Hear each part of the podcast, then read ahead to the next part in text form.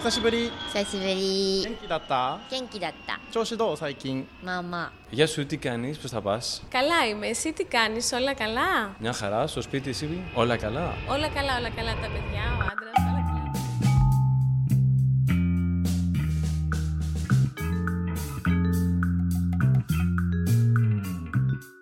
Nos enfants sont formidables. À cet instant de l'histoire de l'humanité où nous vivons ce qu'appelle l'OMS une pandémie, nos enfants nous apprennent une fois de plus la résilience, la patience, la bienveillance et j'en passe. Pas d'école pendant trois semaines ou plus. Ça ne va pas être facile.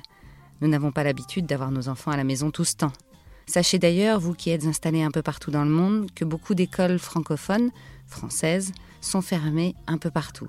Ainsi, 224 écoles et lycées français ont décidé provisoirement de ne pas recevoir leurs élèves à Pékin, New Delhi, Téhéran, Turin, Vienne, Francfort, Barcelone, Lisbonne, Bruxelles, Dublin, Istanbul, Stockholm, Genève, Toronto, Montréal, Atlanta, New York, Los Angeles, Brasilia, Quito et bien d'autres.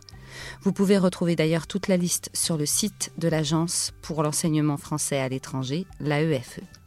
Cette résilience, cette acceptation du changement, du danger, de la séparation même, je l'ai vu chez beaucoup d'enfants ex-expats qui quittaient leur pays de résidence pour revenir en France, où ils n'avaient parfois jamais vécu. Mais il y a de ces enfants qui me surprennent encore plus. Et dans mon enquête, ma quête de comprendre l'éventuel mécanisme humain, social, sociétal de l'expatriation et du retour, j'ai trouvé la situation qui m'a le plus déroutée.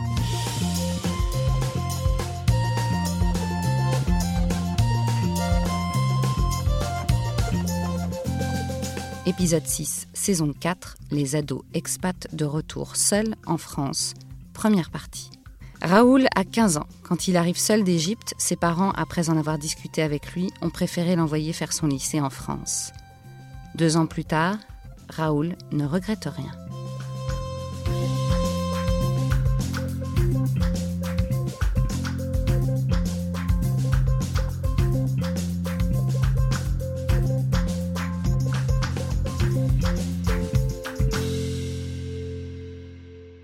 Je suis né en France, à Royan, donc euh, près de Bordeaux, La Rochelle. Et puis, euh, bah, mes parents euh, habitaient au Madagascar avant ça. Et quand ma mère est venue accoucher de moi en France, il y a eu une révolution au Madagascar. Et du coup, bah, ils pouvaient pas vraiment rentrer là-bas parce qu'il manquait plein de, de produits nécessaires pour la vie de tous les jours. Et du coup, on leur a proposé un travail en Égypte. Dès que j'ai eu mes trois mois, ils ont déménagé en Égypte. Et puis bah, j'ai vécu euh, 15 ans là-bas. Donc euh, sur euh, principalement sur la mer Rouge qui travaillait dans le domaine de la plongée. Puis en 2004, j'ai mon frère qui est né en Italie et puis il nous a rejoint euh, en France, euh, en, Égypte lui aussi.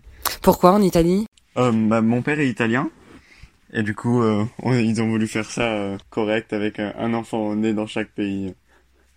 Donc euh, maman française et papa italien. Du coup un enfant né en France et un enfant né en Italie. Waouh Et vous parlez les trois langues? Euh, oui, enfin moi j'en parle même quatre, vu que j'ai appris l'arabe euh, sur place, plus l'anglais et du coup l'italien avec mon père et le, le français avec ma mère. C'est une question un peu curieuse que je vais te demander, mais tu te sens quoi exactement? Quand on me demande de quelle nationalité je suis, je dis que je suis moitié français, moitié italien. Je me sens les deux vraiment. euh, J'aime tout autant les deux pays, puis j'ai pas j'ai pas une préférence euh, particulière euh, avec l'un ou l'autre.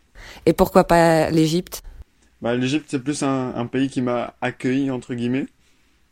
Du coup, j'ai, oui, j'ai appris à vivre euh, là-bas, enfin, mais je peux pas me, me ressentir comme égyptien. Parce que, enfin, c'est pas, non, c'est pas les, les mêmes, c'est pas les mêmes cultures non plus, enfin, il y a plein de, il y a plein de grosses différences. Est-ce que là-bas tu vivais euh, comme un Égyptien ou plutôt comme un, un Européen? Euh, plutôt comme un Européen. Mais euh, j'étais souvent en contact avec, euh, bah, j'avais plein d'amis égyptiens et tout, du coup, enfin, j'arrivais bien à mélanger avec eux, quoi. Comment euh, s'est passé ce retour, si on peut parler de retour, parce que finalement tu n'avais jamais habité en France, euh, ce retour en France seul? Alors ce retour, bah, c'est moi qui l'ai choisi. Donc euh, j'en avais un peu marre entre guillemets euh, de l'Égypte et puis euh, je savais que le lycée c'était aussi un moment assez important et du coup ma mère ayant étudié à Strasbourg dans le même lycée où je suis moi maintenant, m'a proposé ce lycée qui est assez intéressant. C'est un lycée international. Du coup, ça ça m'a tout de suite plu parce qu'il y avait ce côté linguistique que je pouvais toujours garder. Et bah, du coup, ça m'a vraiment plu. Puis la, la première année, j'ai eu un peu de mal à, m'adapter, mais euh, ça allait. Et puis euh, j'ai redoublé ma seconde parce que mes notes n'étaient pas tout à fait là, parce que bah, c'était pas le même euh, niveau de travail attendu qu'en Égypte. Et puis bah, l'année dernière, du coup, en refaisant ma seconde, ça s'est très bien passé. Et puis maintenant en première aussi, ça se passe très bien. Donc ça fait deux ans et demi que t'es rentré. Euh, Est-ce qu'on peut revenir sur cette première année où tu eu, as eu du mal à t'adapter? Parce que tu n'avais quoi euh, que 15 ans finalement, 14 ans et demi? Tu peux nous raconter un peu plus en, en, en détail euh, cette arrivée seule. euh, je suppose que ne pas avoir papa et maman autour de soi, c'est pas facile à cet âge-là. Oui, bah au début c'était assez compliqué euh, que eux soient pas là, parce que du coup la semaine j'étais en internat, et puis le week-end je rentrais chez mon grand-père. Et puis euh, bah oui au début c'était toujours un peu euh, le manque euh, d'avoir ses parents à côté de soi, parce que même le week-end moi je rentrais chez mes grands-parents, alors que mes amis qui étaient avec moi à l'internat ils rentraient chez leurs parents quand même. Et puis bah du coup oui le ils demandaient pas le même niveau de travail avec l'Égypte et du coup bah, j'ai eu un peu de mal à, à me mettre en route sur ce fonctionnement, sur le beaucoup de travail demandé à la maison, qu'en Égypte était beaucoup moins demandé, puis aussi les horaires, où euh, j'avais jamais fini mes cours à 18h moi, et là c'était la première année aussi où les cours se finissaient à 18h, donc c'était aussi assez fatigant. Et d'un point de vue euh, de la France, comment tu t'es senti Parce que tout d'un coup, euh, bah, ça y est, le- là, là pour le coup, tu étais complètement français. Comment ce retour s'est fait? Oui, oui, bah moi la, la France ça m'a très plu dès mon arrivée parce que je j'avais envie de changement de d'environnement. Là, c'est retrouver la grande ville. euh, c'est toute une mentalité en fait différente que de vivre euh, dans une euh, dans une ville balnéaire en fait. Du coup, c'est oui, la météo est différente. les amis que j'ai ici sont très sympas aussi. Ils m'ont ils m'ont accueilli. En plus, quelqu'un qui vient d'Égypte, qui a habité en Égypte, c'est toujours une surprise. Et du coup, bah, j'ai pas eu de mal à à me à m'adapter euh, en France, quoi. Est-ce qu'il y a des choses que tu n'as pas aimées quand t'es arrivé? Euh, plus le mauvais temps et les gens qui râlaient. Mais sinon, non, en général, euh, ça ça m'a vraiment plu. Enfin, j'ai trouvé très peu de points négatifs sur sur mon arrivée en France. Est-ce que euh, psychologiquement, hein, on va aller un petit peu plus loin, euh, quand on n'a pas ses parents, on est obligé quand même d'a- d'aller chercher des ressources en soi, quoi. Est-ce que euh, faut surtout compter sur soi, surtout quand on est jeune comme ça? Oui, c'est sûr. Enfin, ça, permet de faire un, grand saut de maturité parce que bah, on prend aussi quelques décisions un peu tout seul. Enfin, on s'adapte. On sait que bah, s'il y a un truc, c'est pas forcément maman et papa qui vont régler ça. Il faut qu'on se débrouille un peu. Et du coup, euh, bah, moi, ça m'a permis de grandir aussi euh, mentalement parce que bah, ça me rend- j'ai réussi à me rendre compte que bah, je pouvais aussi faire des choses euh, sans eux et que bah voilà c'était un truc de bien. Et tes parents, ils l'ont vécu comment? Le départ était assez euh, compliqué pour eux et pour moi, enfin, un peu un peu normal quoi. Mais euh, sinon en étant en étant loin comme ça, on s'appelait quand même euh, presque tous les jours. Du coup, on était souvent en contact. Puis ils suivaient euh, vraiment pas mal ma scolarité. Du coup, il n'y a pas eu de il a pas eu de coupe euh, entre nous deux quoi. Et est-ce que les gens, quand on en parle, quand tu les croises dans la rue, si ou je sais pas, à un café, peu importe, et, qui, et que tu leur apprends que tu vis seul finalement à ton âge, ils réagissent comment? La première réaction, c'est souvent de demander s'il y avait des, des problèmes entre moi et ma famille, par exemple, que j'avais décidé de partir parce que j'aimais plus mes parents ou quoi que ce soit, mais non. Du coup, euh, voilà, c'était surtout ça la, la première réaction. Mais après, euh, bah, ils commencent à, à, au fur et à mesure de la conversation, ils peuvent commencer à, à voir que bah, il y a vraiment un mélange culturel qui, qui m'apporte beaucoup. Le fait de parler quatre langues aussi, ça, ça peut être très utile. euh, dans le futur. Et du coup, bah, c'est une histoire qui les intéresse beaucoup à chaque fois. C'est marrant. Et ton frère, du coup, vous, vous- il doit te manquer un peu. Lui, il en pense quoi de tout ça Que tu sois loin? Bah, du coup, mon frère, euh, maintenant, cette année, il a fait sa rentrée euh, lycéenne en Italie. Et puis, euh, du coup, bah, je suis allé le voir euh, pendant les vacances de la Toussaint. Puis, bah, lui aussi, euh, il a eu un peu de mal à, à s'adapter au début, mais je pense que maintenant, ça va très bien pour lui. Qu'est-ce que tu penses de l'avenir? Qu'est-ce que tu vas faire? Là Tu n'es qu'en première, donc euh, on a, on a, on n'est pas pressé non plus. Mais euh, le- le- l'envie de rester en France, au contraire de voyager, euh, parce que clairement, tu as l'air d'être un citoyen du monde, toi. Bah, j'ai- j'aimerais bien euh, faire rentrer dans une école de commerce, euh, peut-être même à l'étranger. Parce que oui, effectivement, j'aime bien euh, découvrir euh, un peu le monde, les nouvelles cultures euh, et tout, du coup, et puis utiliser mes langues. Est-ce que euh, aujourd'hui, euh, l'Égypte te manque quand même un peu Et est-ce que euh, comment tu vis la, France de tous les jours? Alors maintenant, je suis plus en internat, je suis euh, dans une espèce de chambre d'étudiants dans le grand séminaire de Strasbourg. Donc ils louent des chambres aux étudiants. Et puis bah, c'est encore mieux que l'internat, je trouve, parce que j'ai vraiment cette liberté de faire un peu ce que je veux, entre guillemets, rentrer un peu aux horaires que je veux, manger quand je veux, euh, manger ce que j'aime aussi. Parce que à l'internat, c'était pas forcément euh, super. Et du coup, bah, là, euh, je crois que c'est aussi un facteur euh, qui m'aide pas mal euh, cette année, quoi, de, de pouvoir être dans un, dans un ambi- dans une ambiance euh, qui me plaît, quoi. Les gens sont sympas avec toi? Ça se passe bien? Oui, oui, tout, tout le monde est très sympa, euh, on s'entraide, c'est vraiment top, quoi. T'es fier de faire ça, de pouvoir justement être un peu un ambassadeur de, de la France d'un côté positif? Oui, oui. Il y a plein de gens qui, me- qui me demandaient euh, la France. euh, oui, enfin, ils voyaient la France comme à la télé, quoi. Les, les gens qui râlaient, les manifestations et tout. Et puis moi, bah, moi, je leur, je leur montre aussi une, une autre face de la France, quoi. Ah, Ça fait du bien d'entendre parler de la France comme ça. Oui, oui, clairement, parce que je, je fais un peu la même chose, on va dire, avec euh, l'Égypte. Moi, mes amis ici me demandaient euh, l'Égypte, est-ce que c'est pas dangereux et tout, euh, à cause euh, des tensions qu'il y avait eu après le printemps arabe. Mais clairement, je leur disais que là où nous on était, c'était vraiment calme, c'était super, c'était la, be- la belle vie, quoi, la mer, la plage, le soleil, toute l'année. Du coup, ça, ça permet aussi de d'informer un peu les gens et de pas seulement voir ce qui se passe à la télé, quoi.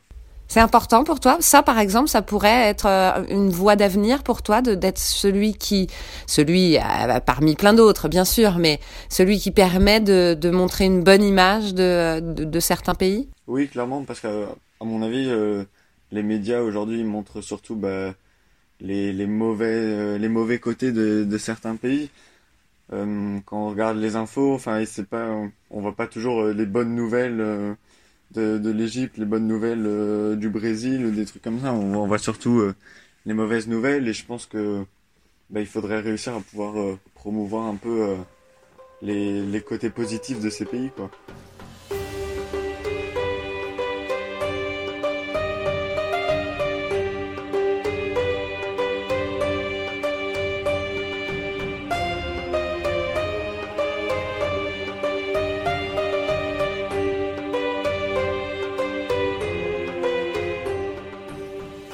Moi, je crois que ça me ferait peur de laisser mon enfant seul comme ça. Mais quand on écoute Raoul, on se rend compte que si on est bien entouré et qu'on s'intègre sans difficulté, tout est plus facile, à n'importe quel âge. Malgré tout, je suis allée demander à une psychologue ce qu'elle en pensait.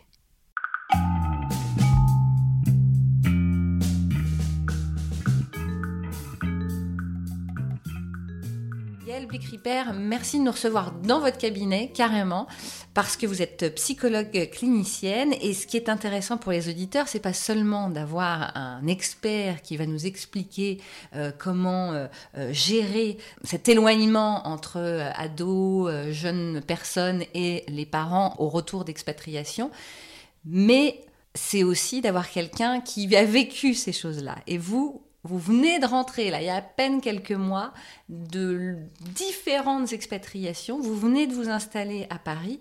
Alors racontez-nous un peu votre parcours. Oui, effectivement, j'ai vécu 15 ans euh, en continu à l'étranger, dans différents pays, puisque comme beaucoup de conjoints, j'ai suivi mon mari. Et donc, comme beaucoup de conjoints, j'ai dû abandonner euh, mon métier et j'ai fait le choix de le suivre. Et donc, j'ai eu la chance de vivre euh, à la fois dans des pays européens, mais aussi aux États-Unis, et puis en, Turquie, en Russie et en Chine. Donc, dans des pays où la culture est vraiment différente de la culture française. Ce qui m'a amené à me spécialiser dans les questions qu'on dit transculturelles, c'est-à-dire qui sont liées aux identités multiples. Et j'ai eu la, chance de travailler euh, en Chine euh, au lycée français de Pékin et donc de pouvoir euh, travailler euh, concrètement avec euh, des familles et des enfants qui vivaient euh, parfois ces difficultés liées à l'expatriation ou des difficultés liées à, à, la multiplicité des cultures et des identités. Avant qu'on parle plus psychologie, mais ça a un rapport avec la psychologie puisque c'est la vôtre, comment vous vous sentez depuis trois mois que vous êtes rentré Comment vous le vivez ce retour? Écoutez, euh, je pourrais vous dire que j'ai un double sentiment. Le premier sentiment, c'est un sentiment de grande liberté, euh, puisque quand on est conjoint ou qu'on est appelé à avoir des fonctions sociales, on, joue presque un rôle, on n'est pas vraiment soi-même, mais lorsqu'on peut exercer sa profession, et en particulier la profession de psychologue, on peut vraiment euh, être soi-même, et c'est un sentiment euh, très agréable. Et la deuxième chose, c'est bien sûr, je suis en découverte, comme beaucoup d'expatriés qui rentrent, en redécouverte de mon pays et même plus précisément de ma ville, puisque bien sûr, Paris ne m'a pas attendu et a beaucoup changé. Et du coup, je suis dans cette période, euh, un peu comme quand on est en expatriation, de découverte euh, d'un pays qu'on ne connaît plus vraiment, mais dont finalement on a quand même beaucoup de repères et donc une lecture assez rapide. Donc je suis dans ce double, double mouvement qui est assez euh, stimulant. Alors, partons maintenant du sujet vraiment dont on veut parler aujourd'hui, ce retour ou est-ce qu'on peut dire retour pour ces adolescents ou ces étudiants euh, qui arrivent en France euh, Comment on prépare euh, des enfants comme ça et leurs parents à venir en France seuls? C'est toujours un sujet un peu compliqué à aborder parce qu'en général, il y a une grande culpabilité des parents. Parfois, il peut y avoir un sentiment d'abandon mêlé à un sentiment de fierté aussi de, de savoir que son enfant a la capacité de pouvoir rentrer seul. Donc il y a ces deux sentiments parfois qui se mélangent et qui sont difficiles à vivre pour les parents. Euh, bien sûr, il y a des, euh, des, éléments à prendre en compte qui peuvent varier en fonction de la situation de l'enfant et de sa famille. Quel est le rapport de l'enfant à la France? Est-ce qu'il connaît le pays ou pas? Et ça, il y a des situations très variables. Est-ce qu'il y a vécu à un moment ou pas? Est-ce que c'était dans sa petite enfance? Auquel cas, il a que des, il a une mémoire inconsciente du pays et pas vraiment de souvenirs. Ou alors y a-t-il vécu un peu plus âgé? Y va-t-il régulièrement pour les vacances scolaires, par exemple? Donc il y a plein d'éléments comme ça qui raccrochent d'une manière un peu différente au pays, à, à la France. Mais justement, c'est pas plus dur quand on ne connaît pas vraiment le pays que quand on le connaît. Ça, me paraît enfin, plus dur.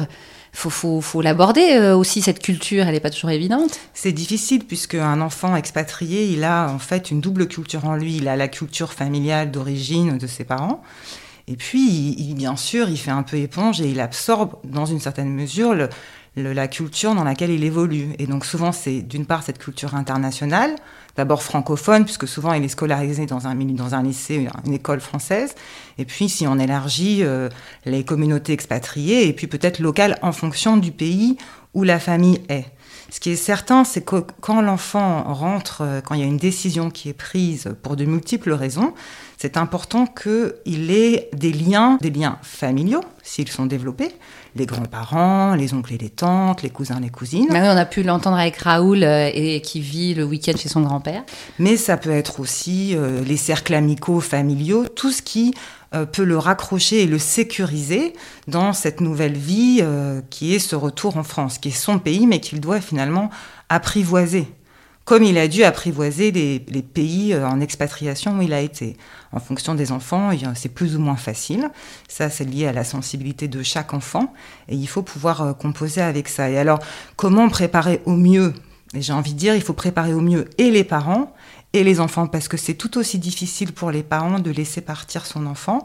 Souvent, c'est pour des raisons. euh, souvent, il n'y a pas vraiment le choix, c'est-à-dire soit euh, le, niveau scolaire n'est pas satisfaisant pour l'enfant, les conditions sont pas adéquates, les conditions d'apprentissage font que l'enfant n'est pas euh, dans l'environnement qui lui serait le plus favorable. Soit il y a des difficultés qui sont liées au pays d'expatriation, ça peut être un niveau de vie avec une certaine dangerosité, d'une instabilité politique qui fait que c'est plus euh, sécurisant euh, de savoir que son enfant est loin de soi, mais dans un cadre euh, confortable dans lequel il va pouvoir s'épanouir, étudier. Alors, je pense qu'il faut d'une part euh, associer l'enfant dans la prise de décision. Souvent, les parents sont dans un court terme décisionnel qui fait que c'est compliqué d'associer l'enfant. Et en même temps, cette, euh, cette recherche de transparence, ça va aider l'enfant à se sentir euh, acteur de cette décision et de son retour en France. Donc il faut réussir en tant que parent à trouver cet équilibre, de partager sans en même temps rendre la situation plus angoissante, anxiogène pour l'enfant, mais de l'associer à, ce, à cette décision qui le concerne euh, pleinement. Après, on peut mettre en place des petites choses qui vont peut-être un peu sécuriser l'enfant. D'une part, l'associer euh, bah, au choix de l'école, par exemple, en lui montrant le site internet de l'école, éventuellement en faisant un, premier voyage pour aller voir euh, concrètement le lieu, euh, qu'il ait une idée en, en partant, en rentrant en France, d'où il va vivre, quel sera son décor quotidien. Et puis après, peut-être travailler sur les éléments de sa vie d'avant qui vont l'aider à savoir un peu où il est et comment construire cette nouvelle vie. Et ça peut être euh, un album photo souvenir euh, d'objets euh, qui ont été très importants pour lui dans le pays où il a vécu, des lieux symboliques, et puis des, des amis bien sûr, des photos de copains de classe, etc. En tout cas, ne pas forcément faire une rupture, mais inscrire ce retour dans une continuité. Pas simple à gérer bien sûr, puisque cette nouveauté, elle est difficile, mais ne pas l'inscrire dans une rupture, mais plutôt un cheminement qui doit pouvoir épanouir cet enfant. Bien sûr, avec les nouvelles technologies, c'est quand même plus simple de garder le contact avec son enfant et c'est plus rassurant pour les parents. Donc peut-être établir une sorte de rituel, des, rencontres téléphoniques par Skype, par WhatsApp, WeChat, euh, de manière comme ça euh, euh, régulière, avec des horaires pour que ça soit un peu cadré. Et puis essayer dans la mesure de possible de voir régulièrement son enfant. C'est sûr que c'est pas toujours évident en fonction des situations. Ces enfants, pour la plupart, comme on le disait, n'ont jamais vécu en France. Et déjà, c'est un choc pour nous, Français, quand on rentre euh, d'expatriation. C'est pour ça que j'ai fait ce podcast. Comment, comment euh, on arrive quand même à gérer C'est quand même compliqué, je pense, pour ces enfants de se retrouver non seulement dans une nouvelle culture, mais en plus, et, dans une nouvelle culture qui est censée être la- la leur, et en plus d'être seuls. Vous avez effectivement pointé les, la, plus grande difficulté, à mon sens, pour euh, un enfant qu'il ait euh, 15 ans ou 20 ans, c'est la solitude. C'est cette autonomisation plus rapide que pour une famille qui ne serait pas jamais partie à l'étranger. Alors ce qu'il faut réussir à faire, et c'est pas évident, c'est d'en faire une richesse. Parce que ces enfants qui ont vécu à l'étranger, effectivement souvent dans des environnements plutôt privilégiés, donc euh, avec des conditions matérielles particulières, ils ont on peut considérer, beaucoup de chance, et en même temps, il faut qu'ils puissent s'adapter à souvent des conditions de vie moins favorables, euh, à un environnement qui ne comprend pas ce qu'il a pu vivre puisqu'ils n'ont pas la même expérience, et du coup, souvent, ça peut générer un sentiment de solitude.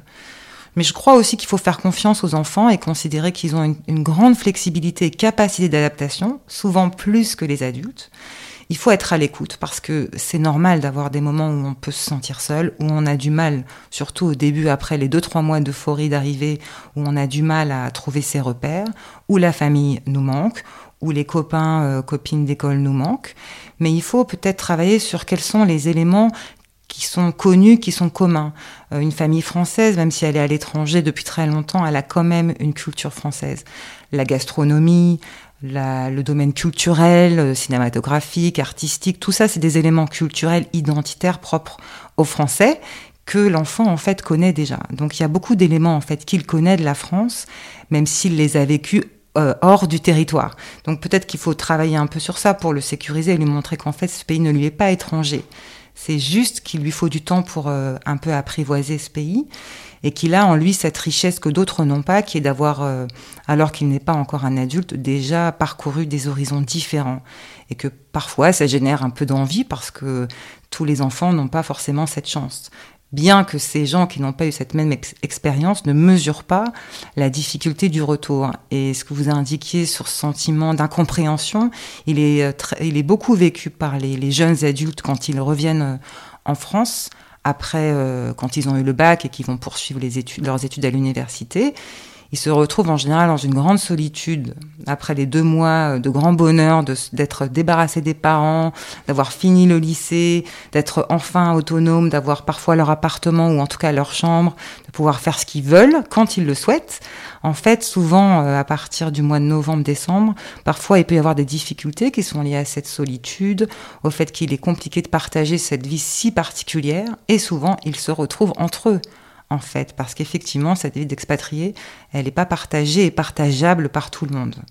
Mais je crois qu'il faut d'abord euh, en faire une richesse, parce que je crois que ça permet d'acquérir une capacité de lecture de plusieurs grilles en même temps, ce que beaucoup de gens n'ont pas. Si ça se passe mal, qu'est-ce qu'on fait? Non, mais je veux dire vraiment mal. S'il y a un enfant malade, s'il y a un enfant psychologiquement malade, si, euh, si vraiment il n'y arrive pas, qu'est-ce qu'on fait? Bah, je crois que d'abord on essaye d'écouter son enfant. Euh, on évite de se culpabiliser en tant que parent, parce que souvent c'est le premier réflexe. Et souvent les enfants, pour protéger leurs parents, vont avoir tendance à, à ne pas dire, à ne pas dire, à ne pas exposer dans la, tota-, dans la totalité leur souffrance pour protéger le parent. Et du coup, c'est très compliqué pour le parent de pouvoir entendre. Euh, et de pouvoir savoir quels sont les besoins de l'enfant. Donc il faut réussir euh, à instaurer ce dialogue de confiance euh, et c'est pas facile. Et parfois il faut aller voir des professionnels spécialisés qui connaissent euh, cette difficulté particulière de l'éloignement pour aider à un dialogue, pour aider l'enfant à et soit essayer de trouver sa place quand il quand il peut y arriver, mais si les difficultés sont trop grandes, il faut peut-être trouver d'autres solutions. Et c'est pas forcément un échec. Je crois qu'il faut le vivre comme trouver une autre, un autre moyen, une autre solution, et ne pas envisager, envisager ça forcément comme un échec, parce que on peut avoir des difficultés, à un moment renoncer, et puis après retrouver ses marques, et pouvoir pourquoi pas se reprojeter dans, dans un retour. Donc rien n'est définitif, autrement dit. Que ce soit un, lycéen ou un étudiant, euh, même s'il y a une différence d'âge, est-ce que vous avez déjà eu des, des jeunes comme ça qui euh, en voulaient à leurs parents de les avoir envoyés seuls euh, dans ce pays. La, difficulté, c'est que les enfants en vont toujours à leurs parents. Et malheureusement, les parents doivent... Euh, c'est dur à dire, mais les parents doivent accepter. Souvent, ça ne dure pas. C'est-à-dire que plus l'enfant va trouver euh, son moyen d'épanouissement et plus ce sentiment-là va s'envoler. Donc oui, bien sûr, puisque la, le parent est, garant de l'enfant et il en est le responsable. Donc euh, le parent sera toujours la première personne à qui un enfant en voudra. Et il n'y a pas besoin d'aller voir les enfants d'expatriés pour voir que dans toutes les relations parentales, euh, et à n'importe quel âge, on en veut toujours à nos parents. Et c'est un vrai travail que l'adulte doit faire pour... Euh, voilà, être dans une relation pacifiée, et c'est là qu'il est vraiment devenu adulte. Et ça n'est pas d'ailleurs toujours si évident que ça. Donc je crois que malheureusement, les parents doivent accepter cette charge. Certes, ça arrive à toutes les familles, hein, laisser partir son enfant, c'est sûr. même moi, j'y pense alors qu'ils ont que 12 et 7 ans. Mais les laisser partir dans une autre culture, même si, encore une fois, c'est quelque part leur culture. Moi, je vois des affiches dans Paris, en ce moment, euh, partez euh, après le bac, euh, allez faire vos études à l'autre bout du monde c'est très bien, mais moi j'y ai habité à l'autre bout du monde. Ça se fait pas euh, comme ça euh, sur un claquement de doigts. Euh, tout d'un coup, on parle la langue du pays. Tout d'un coup, on comprend de quoi il s'agit. Tout d'un coup, on est capable d'avoir des interactions avec les gens. Alors quand on en a quand on a que 15 ans ou 18 ans, c'est pas c'est pas facile quand même. Mais c'est là où la, la différence, c'est que même si un enfant français n'a pas vécu en France ou en général, il est toujours allé à certains moments de vacances, donc c'est un pays qu'il qu'il connaît un petit peu. Hmm. Et puis il a cette culture française, donc c'est pas comme une expatriation, et c'est pour ça que c'est d'ailleurs plus compliqué. C'est qu'il y a un, lien affectif, émotionnel avec son pays d'origine, et je, ça dépend comment il a été investi ce pays, qu'est-ce comment il l'a vécu justement quand il n'était quand il n'était pas en France. Donc tout ça, ça se joue dans cette culture familiale développée.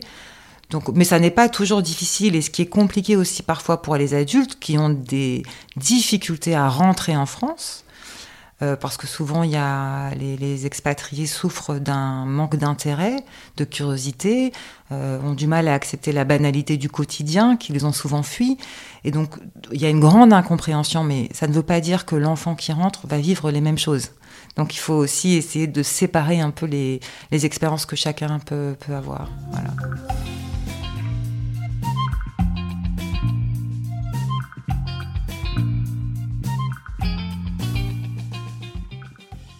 Évidemment, ce retour seul de l'ado ne marche pas à tous les coups. Ce serait trop beau. On peut même en souffrir. Mais cette souffrance permet aussi pour certains de s'interroger sur son identité, ses liens avec une ou plusieurs nationalités, plusieurs cultures et même religions, ses relations avec ses parents, et plus encore.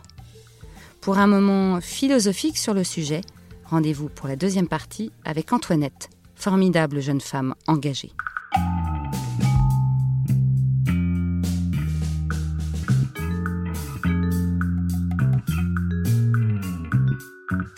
Ex-Expat le podcast, c'est sur toutes les plateformes d'écoute.